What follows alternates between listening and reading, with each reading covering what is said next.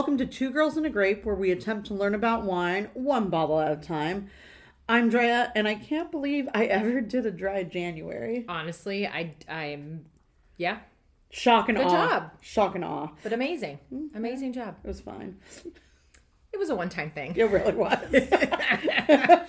I've never even said I was going to do it, attempted to do it, had any interest in doing it, and still didn't. well, you know, I can say I've I can say I've lived. Yeah. We had people yesterday be like, Are you guys doing dry January? I feel like it's a fucking trend to ask if people are doing it. I'm like, I just assume people are not doing it. That's my like the way that's the way my brain You're, operates. you're like that's how my friend circle works. I just think that's that how that's I choose my allegiances. and I feel like my face, I didn't even have to say like yes or no. My face, they were like, oh, okay, yeah, sorry. And I'm like, what, what kind of fucking stupid question is that? But if you're doing dry January, good for you. Kudos. Just don't ask me if I'm doing it because this, this is just a stupid question. Oh, by the way, I'm Jules. there we go. took, took a little while to get there, but we're on the up and up now. and I have a new love in my life. His name is Axel Rose. He's a little foster pup that we are taking care of until we can find him a new family. And he's just the best. He very cute, He's very, very cute. and he's very into the Syrah that we're drinking today. So he um, may make an appearance on the Instagrams, so you know, keep your eyes peeled. So, what better way to kick off 2024 for Two Girls and a Grape than with a celebration? And this episode, we're sampling a French Syrah in honor of International Syrah Day. Who knew that was a thing? I mean, every day's a thing. There's literally like there's a something for popcorn every day, day. Yeah, goldfish day. that's true. There's like 18 different dog days. So we're not. We're not making this shit up. It's like a real thing. Yeah, Yeah. yeah, true. Okay. All right, but before we get into all that good stuff, let's start with our recurring segment, Cheers and Jeers. So, Jeers. Cheers. Jules. Also, well, Freudian slip. um, what are you uh, cheersing and jeersing to? I'm cheersing to foster pups like Axel Rose. Yay. I am cheersing to rescue organizations that um, do that work and find these dogs and rescue these dogs and then work their butts off to like find foster families and adopted families. So I'm just cheersing to that. It's a good story. I like it. Yeah. And what are you cheersing to, or dare I ask? Uh, there's a lot that I could cheers to right now, but I'm gonna stick to wine. I'm Man, cheersing- if even wine is on her shit list, you know things have gotten real up in here. Well, I'm jeersing myself, kind of, on this one. So I'm Sorry, let me pick my mouth up off the floor. to not diversifying my wine fridge. So I currently find myself in a situation where it's sort of like only the good stuff is in the wine fridge. And I That's because like you I'm- bought like six cases of the good stuff recently. but it was on really good sale. But I still but then I still consider that the good stuff. You know what Uh-huh. I mean? Like even though price wise it could be like a Tuesday wine, like I want to save it. So I find myself just in sort of like the I have like a Trader Joe's rosé, like that organic rosé that I like. Mm-hmm. But then I have like really good rosés. I need to start figuring out what my in between wines are. Oh, I've given up on that. I'm just like, you know what? Life's too short. Yeah, I'm gonna open up this ball. What? It's Wednesday. Fucking great. Cheers to me. Like, just- I had a week, so I'm over it. And it's Monday. well, no, it's Sunday. No, when you are having a week and you're over it, it's Oh Monday. yeah, usually. 100. It's Monday at 10 a.m. yeah. Like tomorrow, I have a on Monday. I have a 10 a.m. meeting with my boss, and it's that week is done. It's done after that. It's that. not going to be good. it's it's. I'm gonna start drinking immediately. True. What are you cheersing to? Um, so I am cheersing to new wine racks. As we all know, I have a bit of a storage problem. Re, I have wine literally everywhere. Everywhere. Everywhere. Our house is literally built of wine. and I so growing up as a kid at not when I would go to Knott's Berry Farm, they had this like in their old west like land or fucking whatever. They had a bottle house. It was a house made entirely of glass Mm-hmm. You bottles. They're like wine balls, and I Yeah. was like, who? How would little baby six year old Drea have known that that would have been her future one day? Yes. now she finds herself in that dystopian future. Poor Andy and Rose. Um, but I just got an amazing 100 plus restaurant style wine rack on offer up. They're super cheap. And I am so excited to give some of my babies a new glorious home. Yeah, and just have it be organized. well, which brings me to my jeers. Oh. Having to move all the wine and actually organize it. Oh, I love doing that that part. Oh, do not think for a minute that also, you Lauren and I have offered yeah, to come and that you, me, and that, Lauren so- are not having a wine rack party. Yeah, I'm into it. Like I'm d- like, and it's also it's very helpful to have someone else there to be to slap me. no, just to to help say, okay, this is this, and then you're like, all right, we're gonna put it over here. slap and me. Lauren's very good at spreadsheets. Shout out to Lauren. She's a very good organizer. Yes, and she did give me a sticker trick, which I am trying. Uh-huh. Yeah. So there you have it, everyone. The first cheers and jeers for 2024 coming in hot. Coming in hot.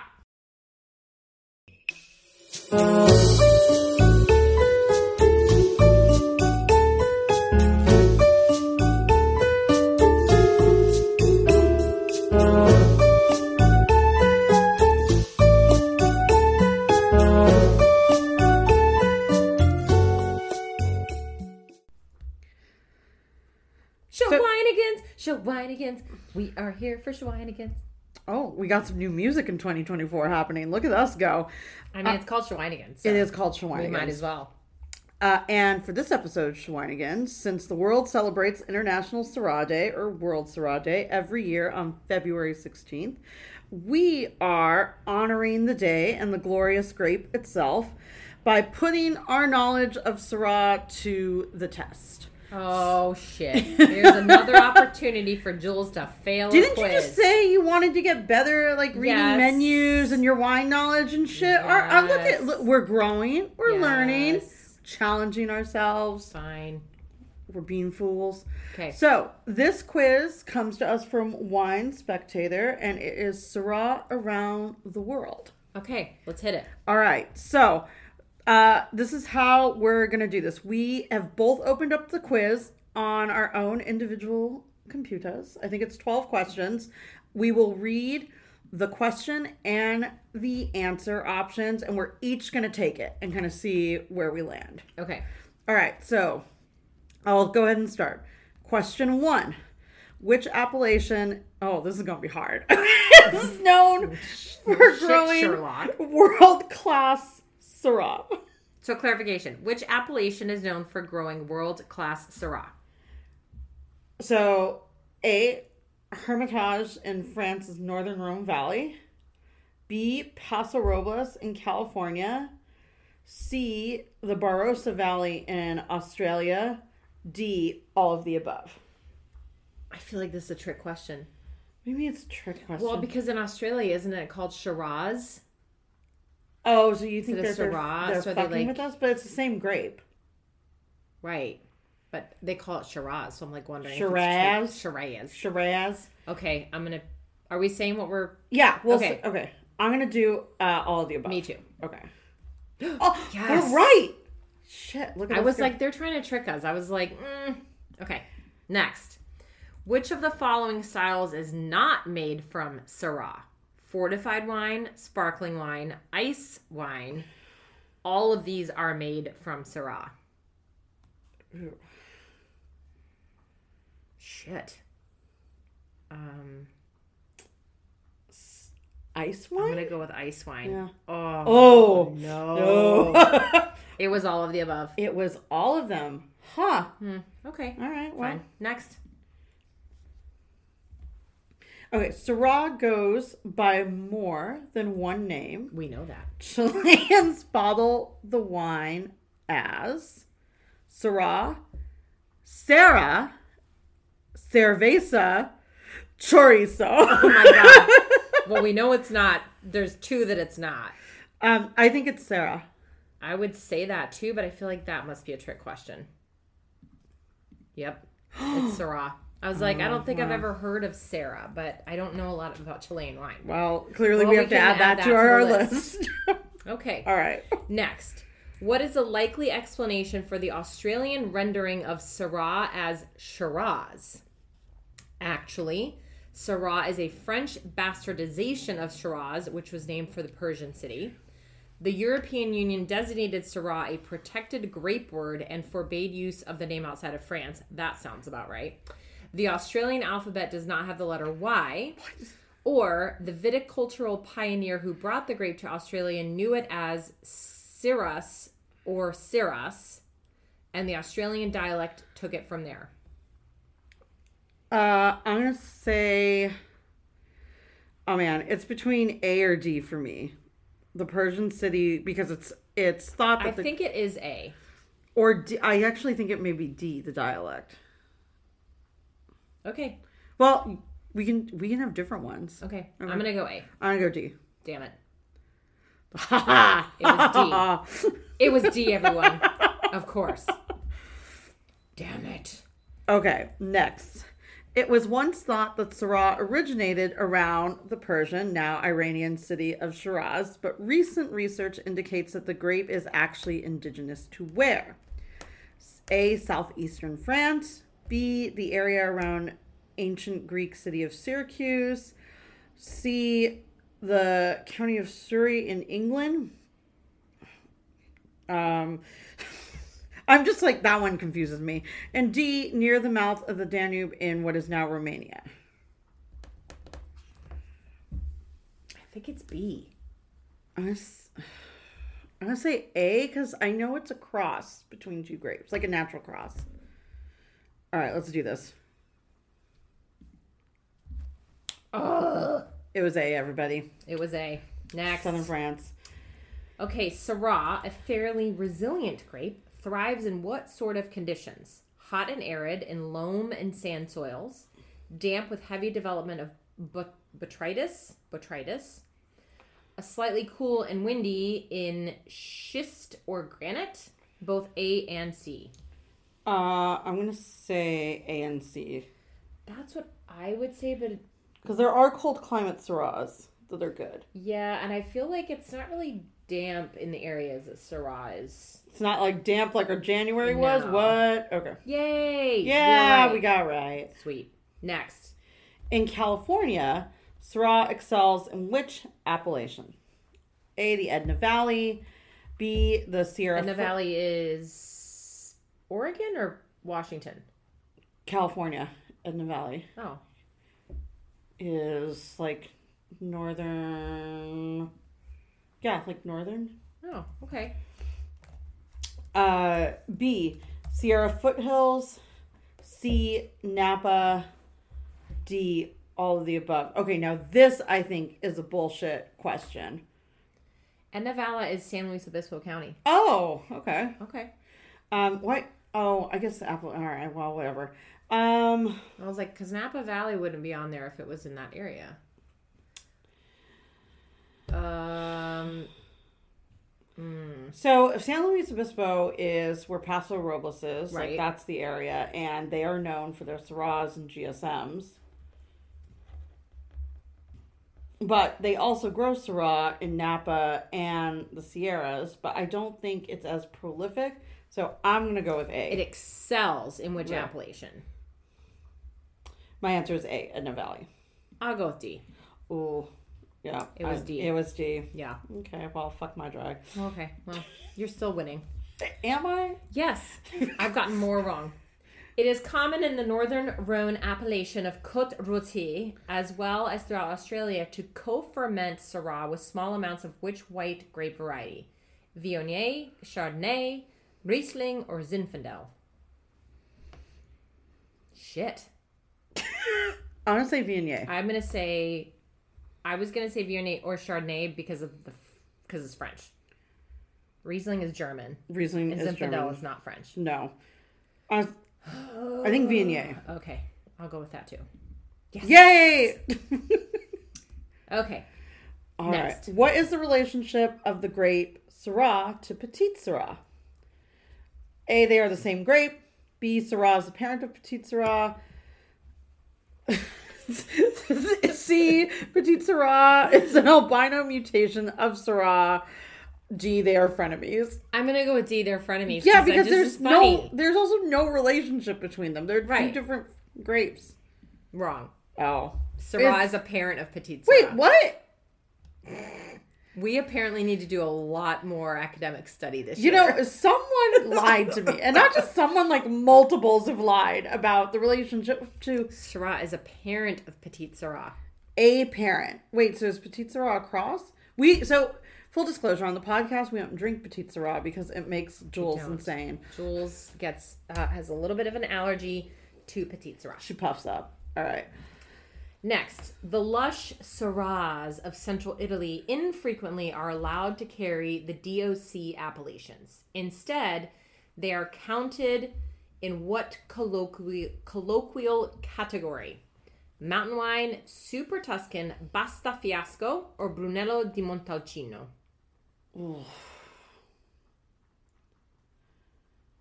You've had a lot more Italian wines than I have. Basta fiasco. I'm gonna go with Uh, Super Sur Tuscan. Yeah. Yeah. Oh. Yay! All right. Next. Okay. Among the most sought after and single vineyard Syrahs in the world are a Côte Rôtie trio released by E.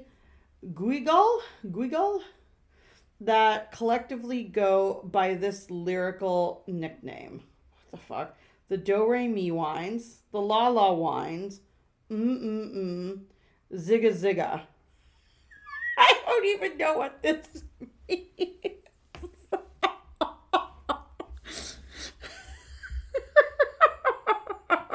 I'm gonna go Do Re Mi.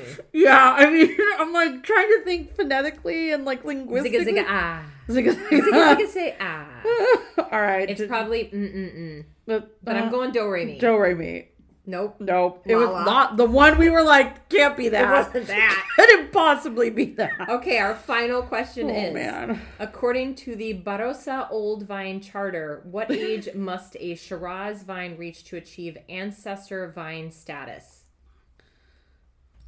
25 years, 60 years, 85 years, or 125 years? I'm gonna Okay. go. So if it's Shiraz is in in Australia. in Australia, Mhm. How long have they been producing wine? Not as long as Europe. not as long as Europe. So it's not 125 years, I don't think. No, I'm gonna say 85 or 60. sixty. I'm gonna go 85. Wrong. We were both wrong. I It know. is 125. 125 years. Jesus Wow. criminy. Apparently, we need to study Wow. just regular world history Okay, too. I scored a 42%. Um, I scored a 50%. You know what? Cheers to that. Fuck yeah. Cheers to us. so everyone, listen. Maybe you shouldn't be listening to us. Oh, you know, the whole point of this podcast is that we're to learn. learning together. That We're this learning is a together. safe space to learn and to explore, the more you know. make mistakes and grow. There you have it. We fucking fucked that up. Yeah, well, Fail. not, not the first time. That's a fail. That's a straight up fail. That's not even a D. not gonna be the last either. D's get degrees. We did not get a degree in Syrah. well, All right, everyone. There you go. There's your show, Winegans. Kicking us off on the wrong foot this year. yeah. There we are.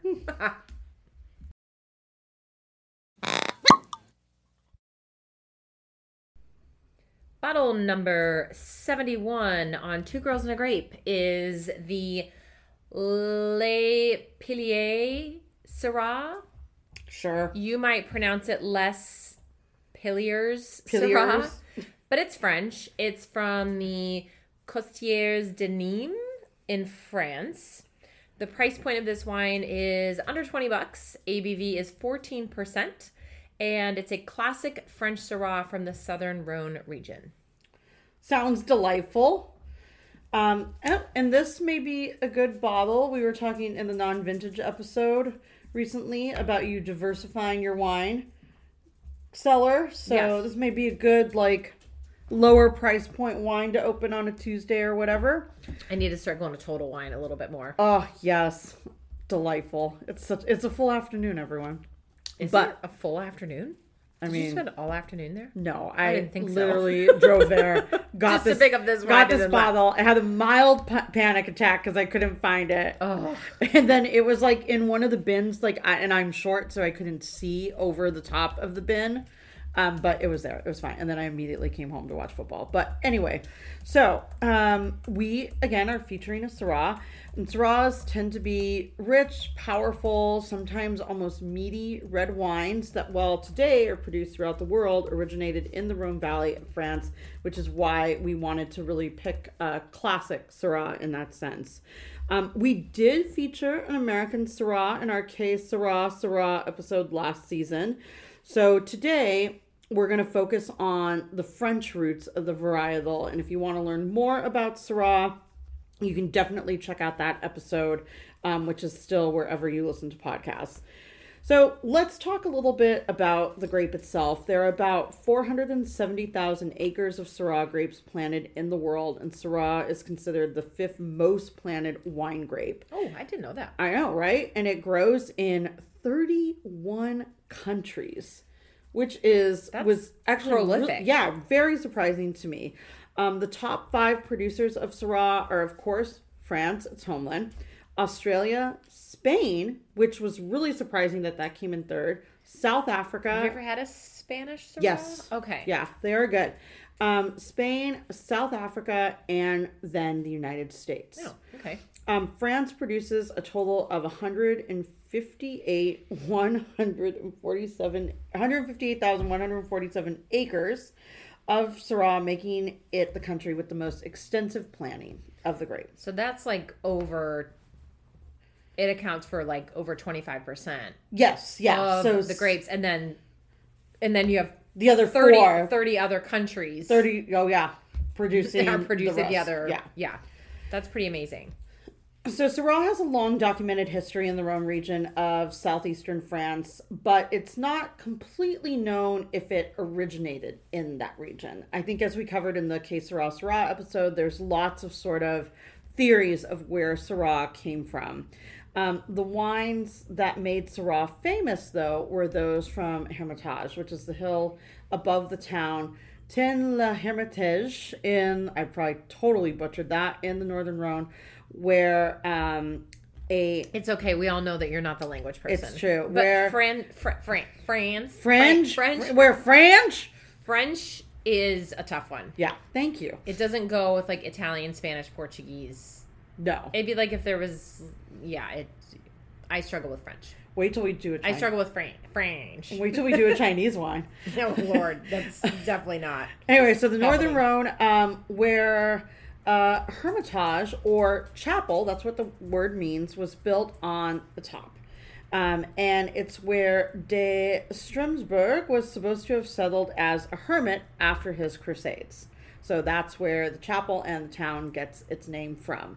Um, Hermitage wines have for centuries had a reputation of being both powerful and excellent Powerful. powerful. Well, the region was quite famous in the 18th and 19th centuries and attracted attracted interest from ongoing foreign um, Enophiles. Yes, which are, do you know? I love how she was just like, she's gonna fuck this up. She's gonna. She's. I could see her being like, "Oh Oh, God, how do I say this again?" Enology. Enology, Enophiles.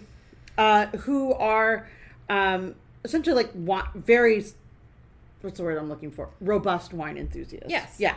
So, um, They're all they're like wine experts too. Right. Yeah. Such as someone little known, well, I guess not little known, but uh, Bordeaux enthusiast Thomas Jefferson. Oh, wasn't Right. he racist? Yes, he was very racist, but he was also a huge proponent of wines um, and brought kind of French, like the culture of French wines to the United States during his presidency. He also owned a vineyard, and there's a whole like case about Jefferson's wines in a book called The Billionaire's Vinegar about fraud in the the high end wine auction um, world, and it's fucking fascinating. So sorry, Okay. I digress. But anyways, As um, she always does. as I always do. But after, so like after the 19th century, though, it lost ground and foreign attention. Um, a lot of that had to do with phylloxera, obviously. A lot of that had to do with prohibition in the United States. And so, just like we've talked about previously on the podcast, those two things in concert sort of see a downtrend in a lot of the wine across the world, especially that which was being made for export. Um, in the 18th and first half of the 19th centuries, most Hermitage wines also, that left France did so as a blending component in Bordeaux wine. So in Huh. this was an era where clarets were really um, popular and much and less powerful than they are today. So today, like claret is you know a, a wine blend that you can get, and they are fun, they're easy drinking.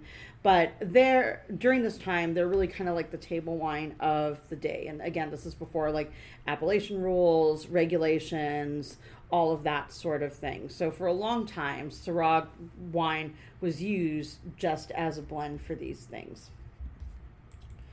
All right, but before we get into a little more about the region, where this wine comes from, and the bottle itself, how about we get some fun facts with Jules? Fun facts about Syrah.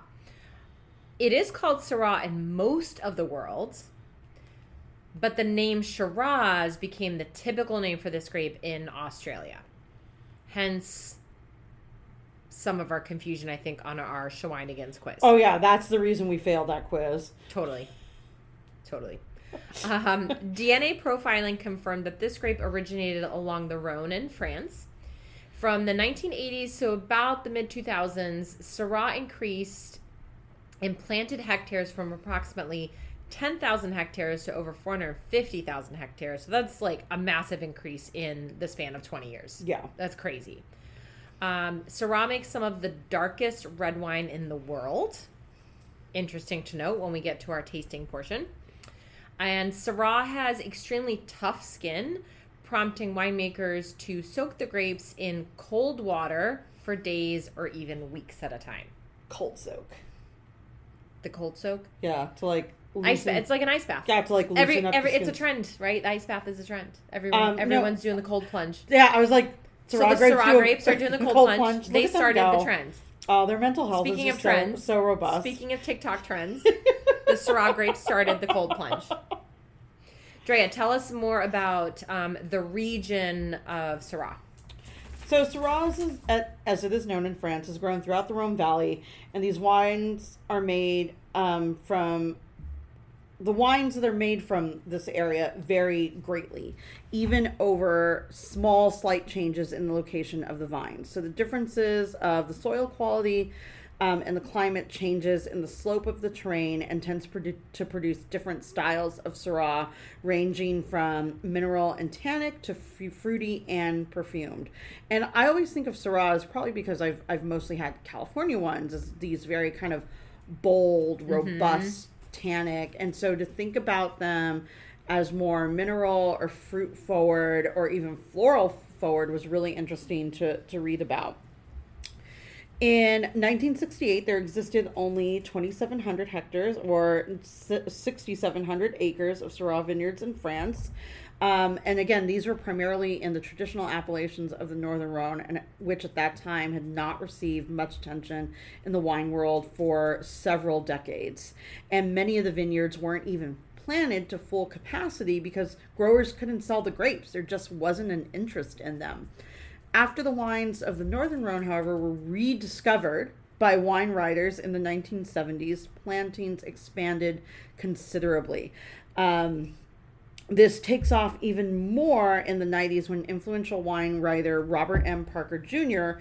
awarded high scores, including the perfect score of 100 points to wines of some of Rhone's producers of Syrah.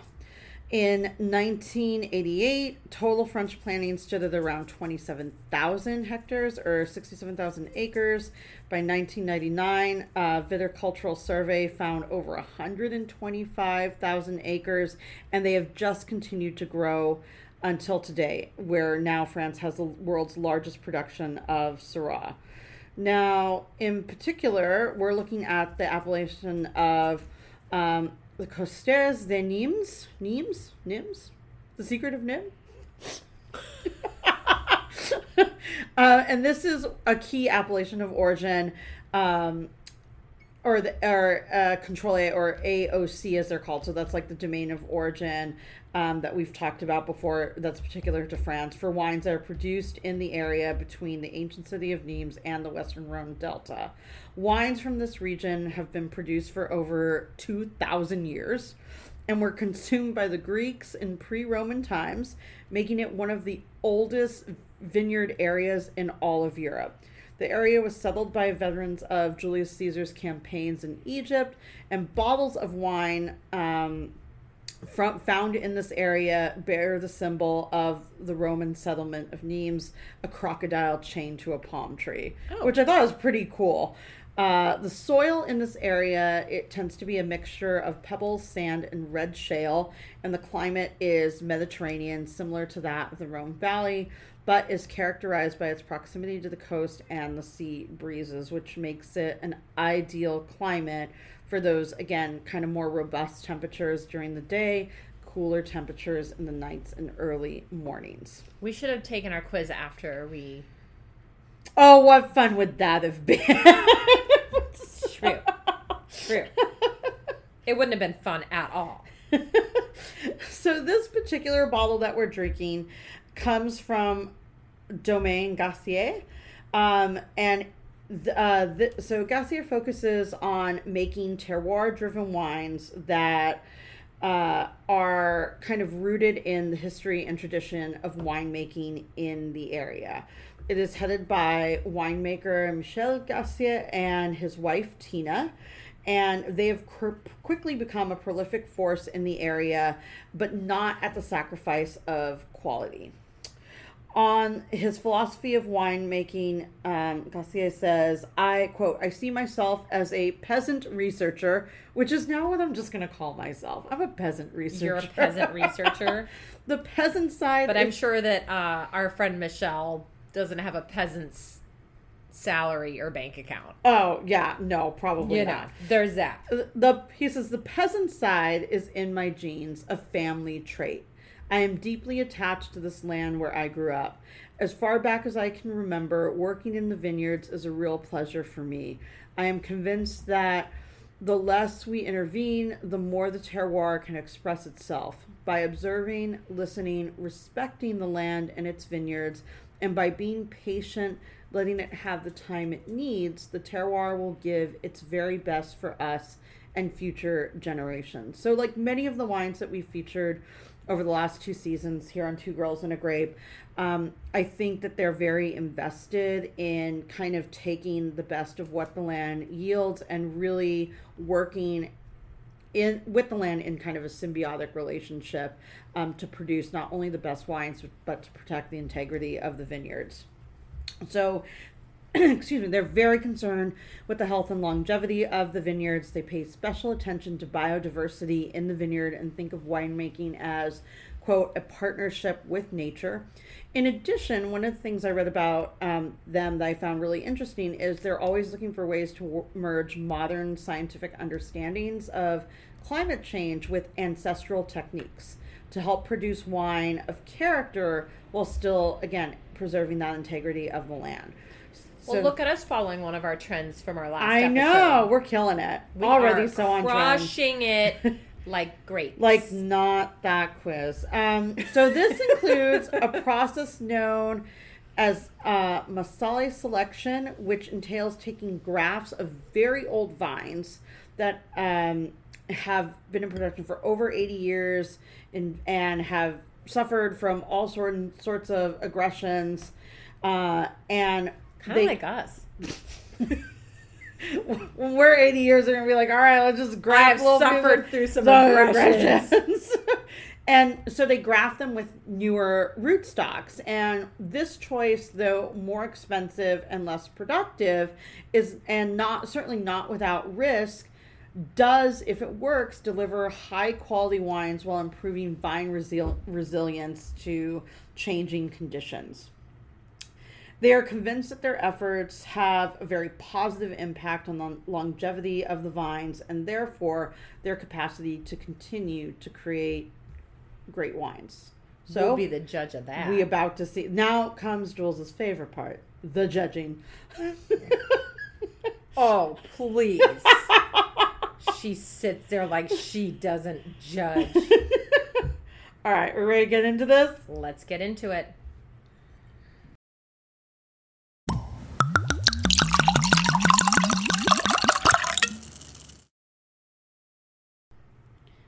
Okay, so let's go ahead and kick off our tasting discussion as we always do with checking out what's in our glass. And we have these Let's get sauced. And we've got these beautiful bulbous glasses that apparently Jules should have a sippy cup, so we'll work on that for next episode. All right. Um, what's what's in your glass?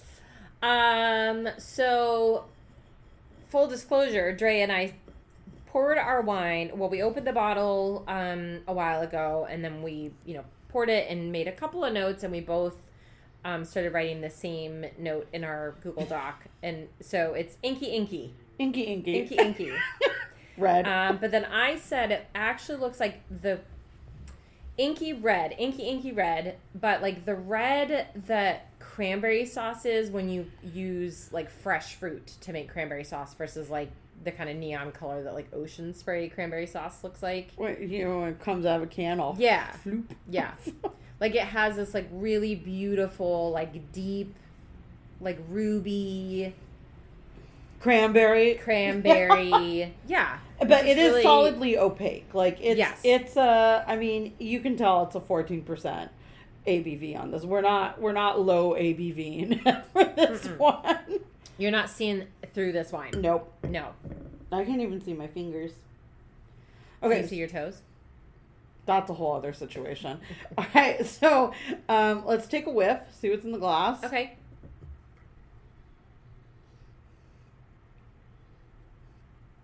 Oh, you know what's interesting? Is it different from your It's first a one? little different from the first So one. I'm getting really robust red fruits. I and- initially got like plums.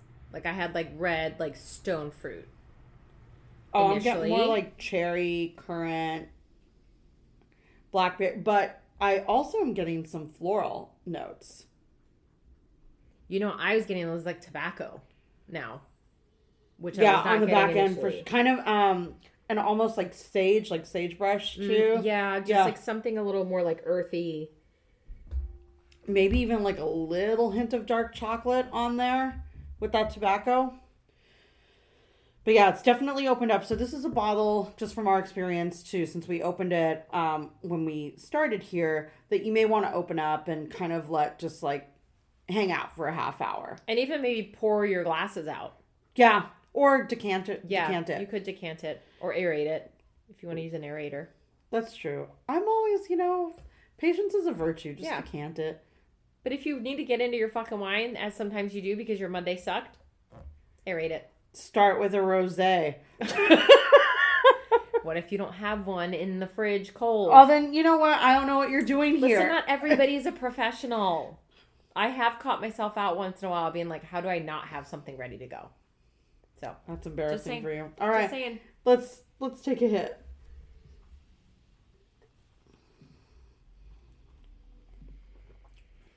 Okay, so the first thing I notice, as someone who spends a lot of time in Paso Robles, is this is not a California Syrah. This is not as heavy. It's definitely more on the medium, like higher end of medium body, but there's still like a lightness to it, and it Yeah. doesn't feel like overbearing. And so, right away, I'm gonna say if you've got people who are like, oh, I don't like Syrahs, they're so blah blah blah, like They're like, hev- like, honestly, just, sometimes the Syrah feels heavy. yeah, no, it, it can feel Yeah. heavy, and usually the ABVs are like closer To 15. to 15 Yeah. or 15 and a half. So this is, I think, a great wine for kind of um, late winter, like February, and then even early spring into March. That's that's going to be a crowd pleaser. Um, definitely more in alignment with I think the French style as well. That doesn't have quite. It has a little bit more finesse and less like robustness behind it. Well, and I mean, to your point about like, it's not like people being like, oh, Syrah's like that, you know, heavy hitter. Like, this you could probably serve this to a larger group of people in terms of it be more palatable to Right. you know, And the especially at the- the price the gen point, pop. too. Yeah, Um, yeah, so because Syrahs can be very Ooh. well. yeah, so they when can I, get up there. when I was sourcing it, um, you know, there were Syrahs like just in bins next to it. So, some from France, some from California. Uh, you know, I saw one that was like 65. I saw another one that was 89. So they do they can get very pricey, especially when for these smaller production ones. Um, but Yeah. this is I think a good approachable Syrah at a very approachable for price, price, point. point Yeah and um the way it goes down. taste wise um definitely getting that black currant and like a little bit of raspberry and um for me it was like those green peppercorns or even like a little bit of green pepper too just in general Yeah, I got cracked black pepper, you so that almost like the spicy, yeah like just that little hint of a spice. Um allspice too a little Mm. little light like baking spices on the finish i think too that would i mean honestly i kind of just want some dark chocolate now but Yeah. anyways it's so all right speaking of dark chocolate let's talk pairings what are you serving up with this bottle So typically, when I think about a Syrah, I would have thought about like a heavier meal because Meat! it's yeah, like just like or just like a stew, like something a little heartier. But this I could see actually pairing really well with a risotto, which not that that's not a heavy meal, but I don't necessarily I wouldn't necessarily need to put like a heavy meat with it. Like Right. I would even do like a salmon, like a roasted salmon Roast salmon with a would be good nice this, yeah. um like mushroom risotto. Would be good with this. yeah i was actually thinking um chicken like a coq au vin Mm-hmm. you know keep keeping it french Yeah. um or Well, I went to Italy. I know What's the French version of risotto? there's a french version of risotto I don't know. Mm. Um, so I would do like, you know, something though that I think too isn't overly complicated, so that you can kind of enjoy the nuances of this wine. So like you think of a coke for me, I think of a coq au vin, and at you know to Gassier's point here, it's like it's all it's a peasant dish, right? That's how coq au vin became popular in France because you could put an old fucking rooster and a bunch of vegetables that you grew on your property and there you go. That's dinner. And so I love the idea of having something um simple but still still special and warming with with a wine like this. I think like if you think like just Mediterranean diet too, Yeah. like a grain, a vegetable, a protein. This would be great with like a chickpea based curry, I Mhm, think yeah. too. It could stand up to that. for so you vegetarians out there. I mean, sometimes you know, meatless Mondays are a thing. I do meatless Mondays. There you go. I usually make a tomato soup. mm, right, this could go with tomato soup. I mm, I feel like there's too much acid Oh, with the tomato. Yeah, it might be a little bit too much, but just saying. it's never enough. It's Uh, never enough. All right, so we've got we've got plenty of food options to go with this. Um, But that's a good thing. It's Yeah. versatile. No, like, it is it's versatile. Definitely, you could serve this with a pizza ooh, if you want to do like a guanciale pizza or just a margherita pizza. Oh, I'm gonna be really plain. I'm gonna be real ghetto about it. Okay. barbecue chicken pizza. Okay, yeah, I'm down with that. uh, all right, what's what is your situation or entertainment that you're pairing with this wine? I feel like this wine is like a quiet wine. Like it's not a party wine to me. Like I could definitely Yeah, I could see that. do some like or put on a chill record and like read my book Nice. after dinner. Kind of like have your wine with dinner, but then after dinner take your glass to your comfy reading nook and put on some like reading music and like read your book. There we go. Like, I don't think you need to get too crazy. Because No. sometimes I'm like, oh, I want to like party with, like, I want it to be like festive. But this, like, I could totally see just being chill. hmm It's an easy drinker for sure. Have a little dog on your lap, a little Axl Rose, not on the music. Axl Rose. You want dog. Axl Rose on your lap? Oh God, Ugh, this, ugh, this no. that's a different podcast. Maybe back entirely. in the '90s I would have. Oh, gross! yeah, Absolutely probably, not. Probably would have done that. But Yeah. anywho, how about you? Uh, definitely an old movie. So I love Mm. old black Yeah. and white movies from like the 30s to the 50s. Turner Classic Films is my jam.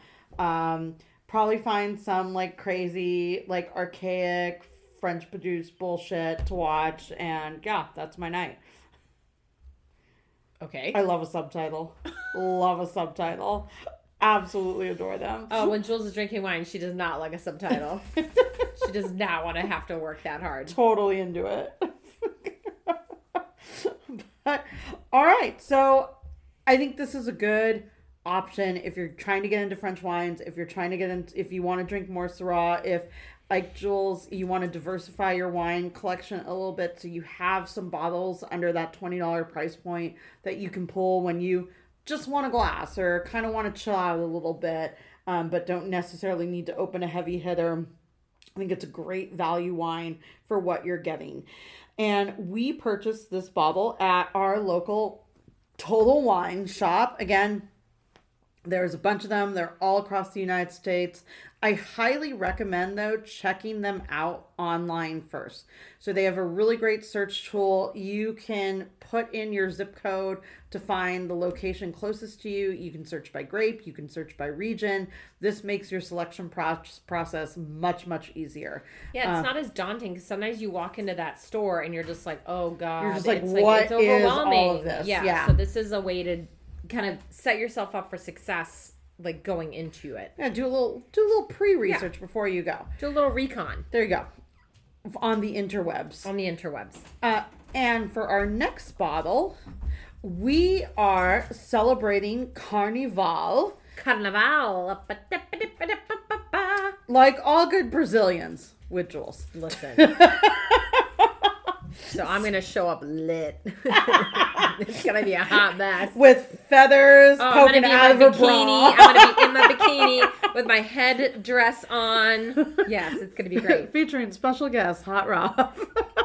so uh, we are celebrating Brazilian Carnival with a Brazilian bubbly that I happened upon. Which I am very, very skeptical and I am curious so excited I can't even stand it. So this is going to be a great, possibly two girls and a grape classic episode. It could be.